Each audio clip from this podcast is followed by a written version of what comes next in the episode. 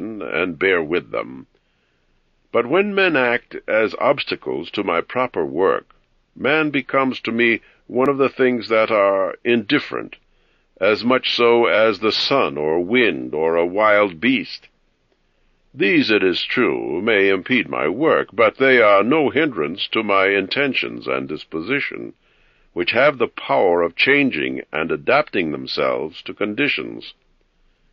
For the mind converts and changes every obstacle to its activity into an aid, so that obstacles to action actually further it and help us along the road. Honor what is best in the universe. This is what controls all things and directs all things. In like manner, honor also what is best in yourself, and this is akin to the other. For in yourself also it is that which controls everything else, and your life is directed by it. That which does no harm to the state does no harm to the citizen. In the case of any appearance of harm, apply this rule. If the state is not harmed by this, neither am I hurt. But if the state is harmed, you must not be angry with him who injures the state. Show him where his error is. Think often of the speed with which things pass and disappear, both the things which are and the things which are being produced. For matter is like a river in a continual flow, and the activities of things are constantly shifting, and the causes work in infinite varieties. There is hardly anything which stands still. And consider this which stands near you, this boundless abyss of the past and the future, in which all things disappear. Why then is he not a fool who is puffed up over such things, or plagued about them, making himself miserable? For they vex him only for a time, and a very short time. Think of universal substance, of which you have a very small portion, and of universal time, of which a short and indivisible moment has been assigned to you, and of the fate which is fixed by destiny, and how small a part of it you are. Does another do me wrong? Let him look to it. The disposition was his, and the activity was his. I have what universal nature wills me to have, and I do what my own nature wills me to do. Let that part of your soul which leads and governs be undisturbed by motions of the flesh, whether of pleasure or of pain. Let it not mingle with them, but let it set a wall around itself and keep those emotions in their place.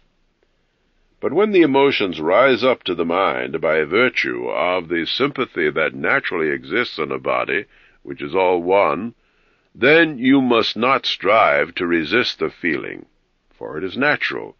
But let not your ruling part add to the feeling the opinion that it is either good or bad. Live with the gods.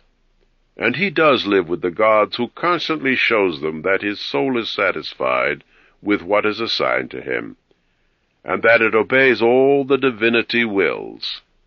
That divinity which Zeus has given every man as his guardian and guide a portion of himself, his understanding and reason.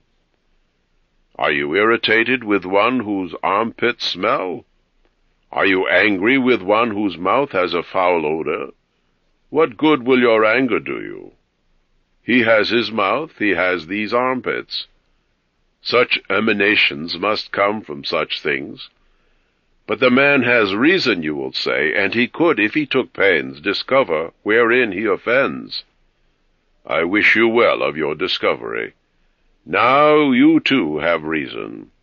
By your rational faculty, stir up his rational faculty, show him his fault, admonish him. For if he listens, you will cure him, and have no need of anger. You are not a ranter or a whore. As you intend to live hereafter, it is in your power to live here. But if men do not permit you, then slip away out of life, yet as if you felt it no harm. The house is smoky, and I leave it. Why do you call this trouble? But as long as nothing of the kind drives me out, I stay. I am free, and no man shall hinder me from doing what I choose. And I choose to do what befits the nature of a rational and social animal. The mind of the universe is social. Accordingly, it has made inferior things for the sake of superior, and has tied the superior to one another. You see how it has subordinated, coordinated, and assigned to each its proper lot, and brought together into concord with one another the things which are best.